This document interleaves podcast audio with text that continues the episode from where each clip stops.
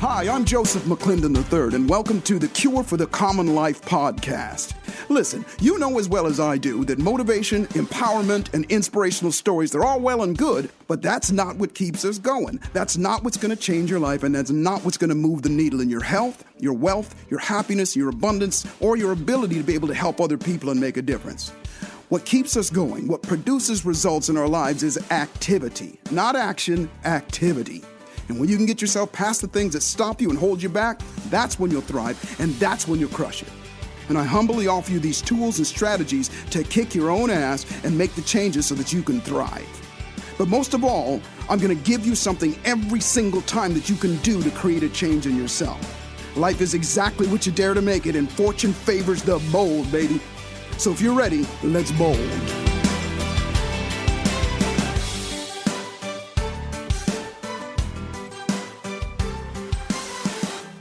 Well, welcome, welcome, welcome back to the Cure for the Common Life. I'm Joseph McClendon III, and as usual, I bring you the best of the best of the best to help you go further, faster in your life. And I'm thrilled to have this amazing woman on uh, the show here today, Veenu Keller. And I have known her for maybe close to a couple decades now. Uh, we've worked together for a little while, but I wanted to bring her on the show to talk about something that is and should be near and dear to all of our hearts, especially those of us that have children, that want to have children, and ever were a child.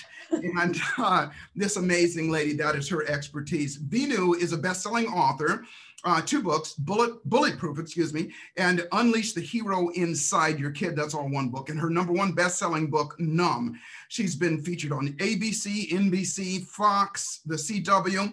She has a bachelor's of science in psychology, certified life coach, certified behavior consultant, and a certified neuro encoding specialist, and serves as faculty in that team and she's also a trainer uh, for and for Tony Robbins or with Tony Robbins, which is how I've known her all of these years. Veenu, welcome to the Cure for the Common Life. Thank you for taking the time to be with us and impart some of your wisdom.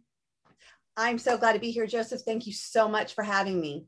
You're welcome. You're absolutely welcome. Well, let's jump right into it. And, and first off, what made you, and, and you and I were talking earlier, you, I know your experience of having uh, been a mom and now a new grandma.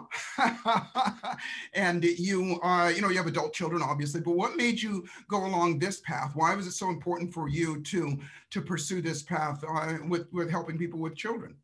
So it's interesting because if somebody, I was just talking to somebody the other day, if you would have said to me 14 years ago that I was going to be a parent coach, I would have laughed. I was at the bars, I was drinking. I was that parent that came home, single mom, asked my kids how their day was. They said good. I'm like, oh, thank God it was good. What do you want? Chicken nuggets or mac and cheese? Or yeah, my friend's coming to pick me up and we're at the bars. I'll be home tonight. Don't forget bedtime's at 10 p.m. And I'd be gone. Like that was my life. That's what I knew.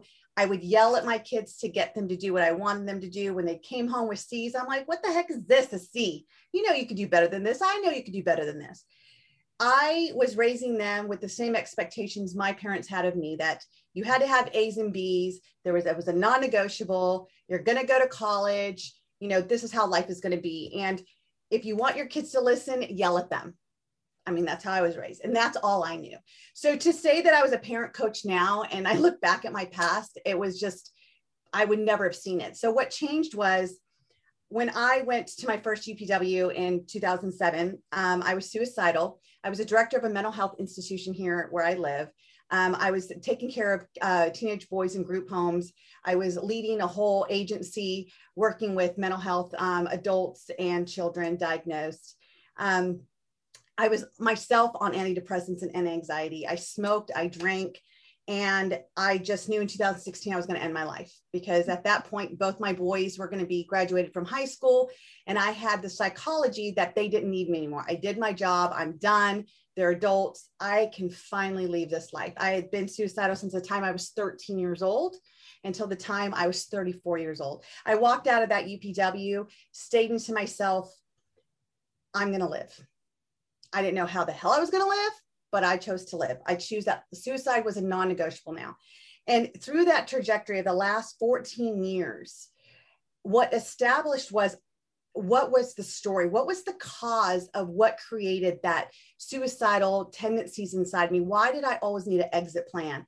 And why am I choosing to live now? How, and people say, oh, love yourself, like yourself. If you don't know what that feels like or looks right, like, right. How are you supposed to do it? Just, oh, I love myself. Right. You know, go say it 50 times every day. You're going to love yourself.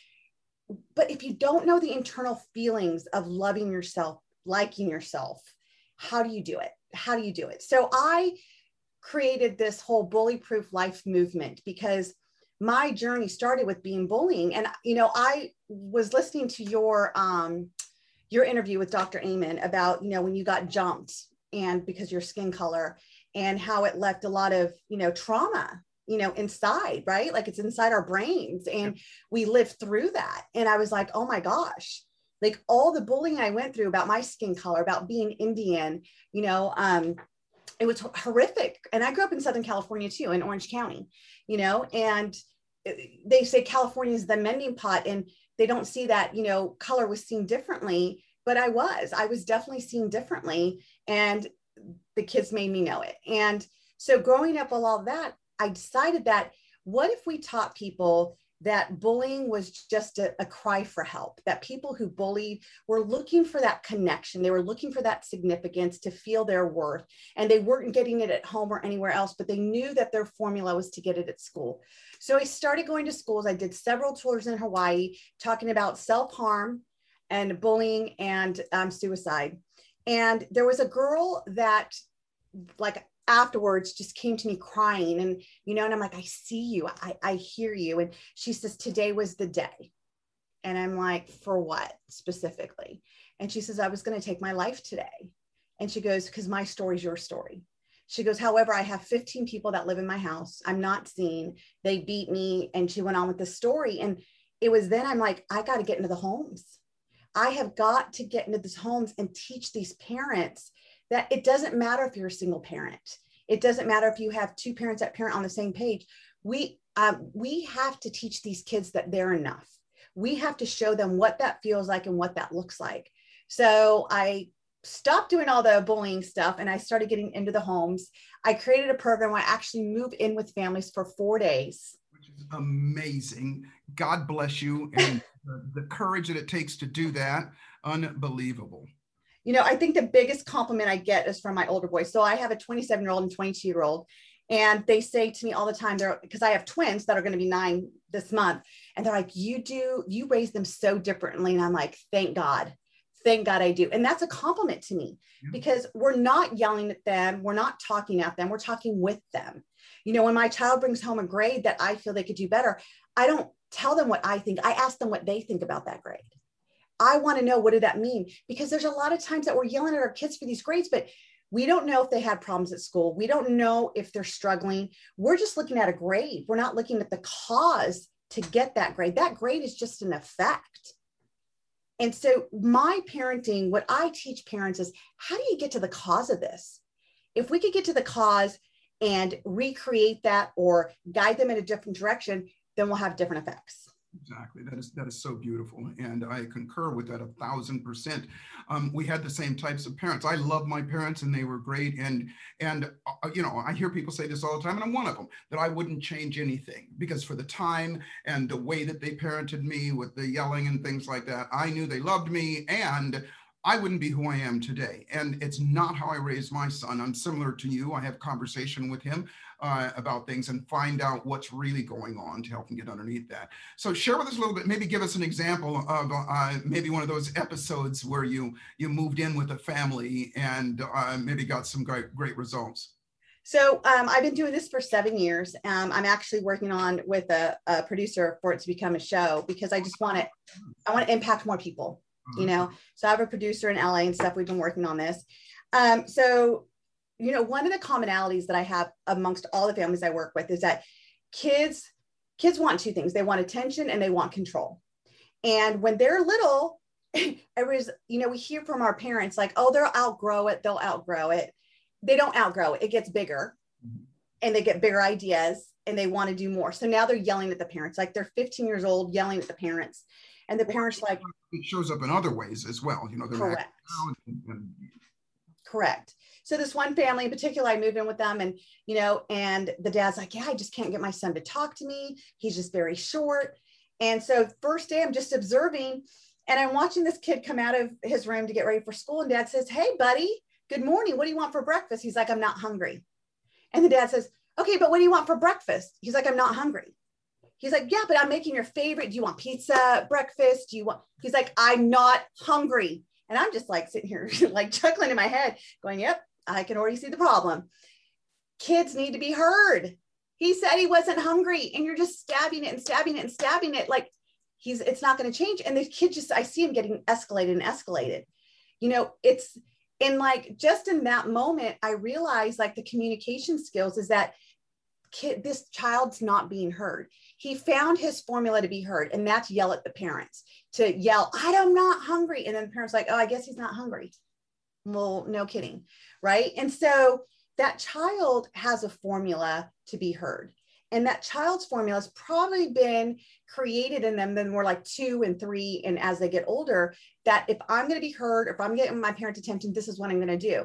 And it just expands on that. So like kids start to, you know, like you said, it shows up in different behaviors, right? Like they'll lie, they'll they'll sneak out, they'll do other things because they want to be seen and they want to be heard. You know, um, one of the things that I do every day, Joseph, I ask my kids, I'm like, how do you know I love you? Mm. I think we take advantage of the fact that, oh, I work so my kids know I love them. I hug them so they know I love them. But that's my formula to show them love. Yes. If I don't know what their formula is to receive love, I might be doing A, but they need C. Mm-hmm. And I'm not doing C. So how much are they growing up not feeling loved? And I'm like, wait a second. I I love them though. Like I showed them every day. I hugged them. I told them I worked for them but I never asked them. And it changes as I get older. I've asked them since they were three years old, how do you know mommy loves you? And it started out because I play with them with their stuffed animals to now you watch movies with me, you play Monopoly with me, you know, you cook with me, you make my favorite meal on this day. They're telling us if we just ask them, we have to be curious and not critical.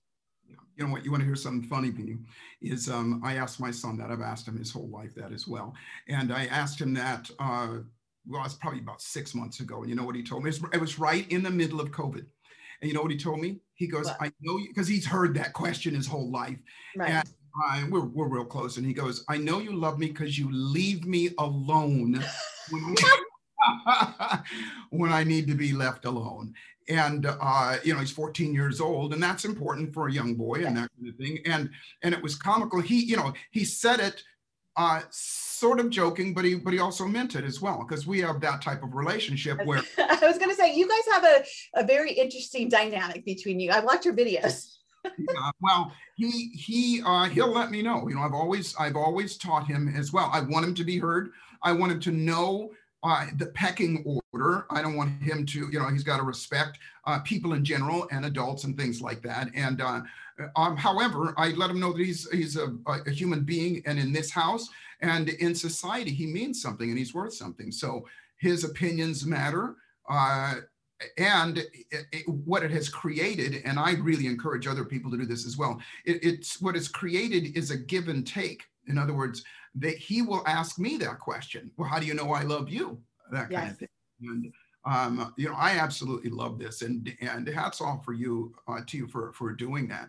And I know that uh, you know your your book bully proof and you've been such a staunch advocate of uh, you know helping in that share with us a little bit about how that came about with regard because you said you know you had been bullied and, and myself as well and before you do i want to share something that one of the things that I recognize as well is bullying is not always that overt bullying, like, you know, hey, you know, I hate you or, you know, something like that. Sometimes it's underhanded, sometimes it's it's covert, and sometimes it is even uh, um, an ill-placed joke or something like that.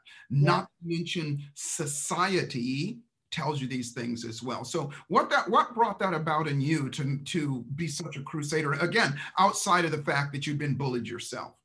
So I think that, um, you know, I was at a course and they were talking about being a presenter and stuff, and everybody has a story. Mm-hmm. And I'm like, I have a story. Like, I have a story about, I mean, everybody's like into this anti bullying, like, but anti means against. I don't want to be against the bully. I want to support the bully to get those needs met. And so I took a total different uh, turn of what bullying was. And I and I went to again, I got to the cause. Like people don't bully just because they're born, they're they they're born that day and they're like, hey, I think I'm just gonna make everybody feel like shit because I want to feel better. It's it's a learned behavior, it's a learned formula, right? What's their formula to be seen and heard? And you know what though? As a person who was bullied, I had a secondary gain out of it too, though. I mean, I chose, it was like almost like you, you don't choose to be a quote unquote a victim, but it's like I didn't do anything uh, to change either. You know, I wasn't doing anything different. They weren't doing anything different. And it was just, I just accepted it. And I got connection through myself. I got connection with a friend. Um, you know, I started cutting because I didn't know how else to release the pain. And it was so tight inside of me. I started to cut to release the pain. And so when I decided that I wanted to be a presenter and that I had a story, I wanted to find out what what what's the point of the story though. How, and I said, you know what, we want I want to stop bullying. I want if I could put in the education to schools on what teachers need to look for. You were so spot on. I have a client who's 12 and she's like, "Well, I think this guy likes me." I'm like, "Well, what does he do?" And she explained all these things that he's doing, but I, I'm like, "Is he doing it because he likes you or is he trying to get a rouse out of the class?" Right? And she didn't think of it that way because her friend's like, well, maybe he likes you. And I'm like, what he was doing though was passively bullying, you know, trying to get a rouse out of her, trying to get like the um, make her feel less than him. And, and society, society, supports that as well. Yes. If you look at one of the things we knew I was I was talking to my son about we were i forget what the show was you know because we've you know we don't watch a lot of television but when we do you know we'll kind of talk about it as well. And i said have you noticed that a lot of these shows in the shows there's two dynamics. One of them is the parents are always the idiots and the children are the smart ones. And the second thing is when a boy likes a girl or sometimes even a girl likes a boy they treat them as though they don't. And they they um, they try to, you know, they ignore them, they make them feel bad. And he goes, Yeah, dad. And he goes, It's kind of that way at school a little bit, you know, because he's at that age where the girls are starting to like the boys and the boys like the girls, but they don't say anything to each other. And it's so interesting. Again, society supports that as well. But you know, I, what you said is so true with regard to the, uh, you know, the kids nowadays. I look at them. I say kids, you know, but young adults, whatever you want to call them. I look at them and you the secondary gain that you're talking about is huge huge. I know it was with me and how i came to to recognize that i was getting a secondary secondary gain was i realized i was bullying myself. Mm. i was bullying myself. I was telling myself well this is this is who you really are and they wouldn't say that unless it was true and you know yeah. you're this and you're that. So i was you know on their side to so to speak. What do you feel about that well, I feel like we were we're trained to self beat instead of, you know, self praise. Yes. You know, and I think that we need to we need to alter it. Like we can't help it, but society's raising our kids. Like we're in a different time. You and I didn't grow up in a time where we had the internet, like World Wide Web. What? You yeah. know, we had, I remember the dial up, right? We had how long it took to get online through the dial up, you know, the big box computer at school. And we're like, oh, we're going to the computer lab. Oh my gosh, I get to touch a computer.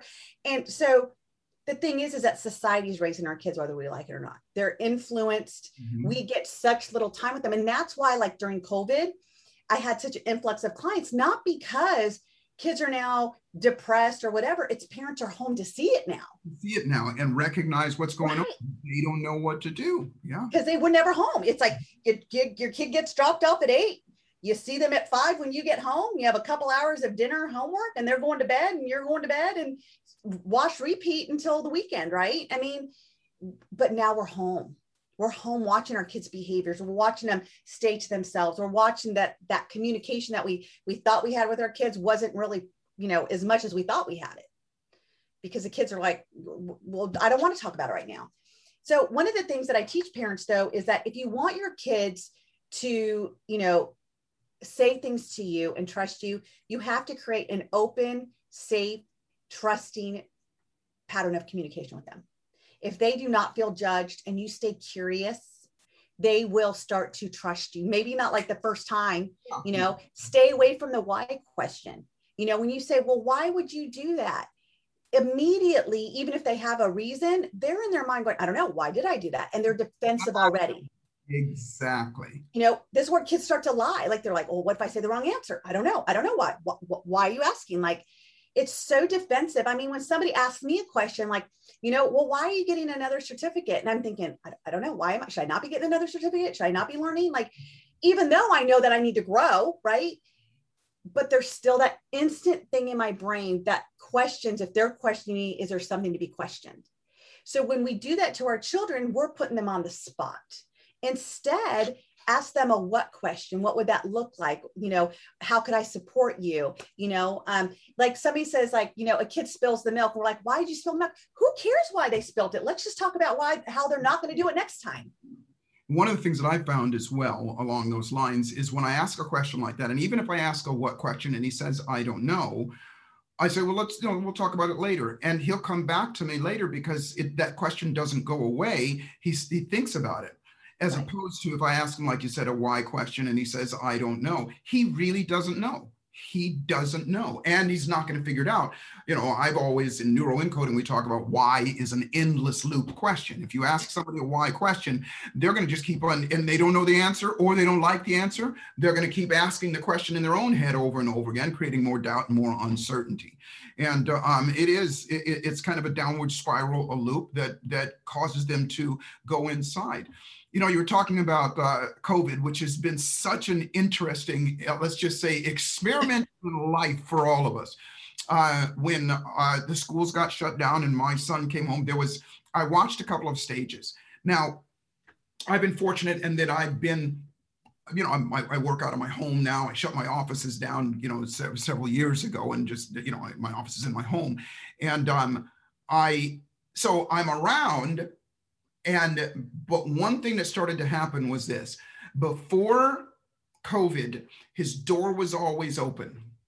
When COVID happened and he started doing the online training or the distance uh, uh, training, the door was closed. And I asked him, I said, you know, is there a reason why you're closing your door? And he goes, yeah, because I'm working now.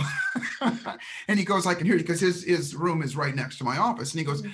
I'm working right now and I can hear you talking and uh, I'm interacting. And it was interesting because uh, at first I thought he's closing the door. And I'll be honest, you know, I felt like, well, he's kind of boxing me out. And, you know, maybe he's growing up, he's becoming a teenager and things like that. By, but simply asking the question and, you know, and having that open communication, I got it, you know, and yeah. now, and it's fabulous because what you're doing is an example of what I teach parents is that he will be more inclined to tell you what's going on because it's not a judgment. When we create a judgment in our head, like you said, may, I thought maybe he literally was boxing me out. If we create that story, we're gonna we're gonna react to that story, mm-hmm. and that's why I always say, stay curious, not critical. Nice. Stay curious. Everybody, write that down. Curious, not critical. That's beautiful. That's absolutely beautiful. Well, parenting is a multifaceted t- uh, thing, and obviously, you know what you're doing is bringing some solutions. And I love your whole concept. Let's get to the cause of things. And so, Veenu, how can people get a hold of you and and reach you and avail you of your services? So I'm everywhere as Veenu Inspires. That's my website. That's my social media. I made it really simple, you know, um, because it's just easier to do it that way, right? Veenu Inspires. That's it. You'll get that in the in the uh, in the description here. You will have that as well. And what I encourage you to do is obviously pick up her books and everything. And I know you do uh, uh, lectures, and and uh, you and I. I think we're off to probably tomorrow to go do a large event here. Uh, in, I am not, but you are. Oh yeah, I'm taking that one off. Yeah, yeah, I'm lucky you. Uh, and so, lastly, I always like to ask this question What is the most exciting thing in your life right now? What's going on? And uh, outside of being a new grandma? Okay, so, um, you know, um, becoming a part of um, the neuroencoding team. Oh. You know, I just got I just got brought on board last week. I'm excited to do my first call um, mentoring, um, mentoring the coaches, mentoring people on their journey through neuroencoding. You know, the system that you've created is amazing. Um, I use it in all my coaching, um, and it's the most exciting thing that's happened to me lately. So I'm excited to see where that journey goes as we start creating and doing more. We on the team thank you because you are such an asset to help other people. And that is, you know, what we're all out for. That's the whole neural encoding model is to help others help others. And that's what you're doing. And we're unbelievably proud of you and unbelievably thankful to have you on the team to help other people as well. So thank you so much. Let's do this again at some point, ladies and gentlemen. You'll find her at Veenu Inspires com, as well as you'll see all of the information in the description here. And as usual, ladies and gentlemen, remember that life is exactly what you dare to make it, and fortune favors the bold. So dare to boldly step up and dare to make your life magnificent. We are out. Hey, thanks for listening to this episode of the Cure for the Common Life podcast. If you enjoyed what you heard, please share it with a friend. And if you haven't already, subscribe, rate, and review it on your favorite podcast player. And if you have any questions or comments or any topic ideas you might want to be a guest on my show, you can reach me directly at josephmcclendon.com. Thanks for listening, and I'll see you at the top.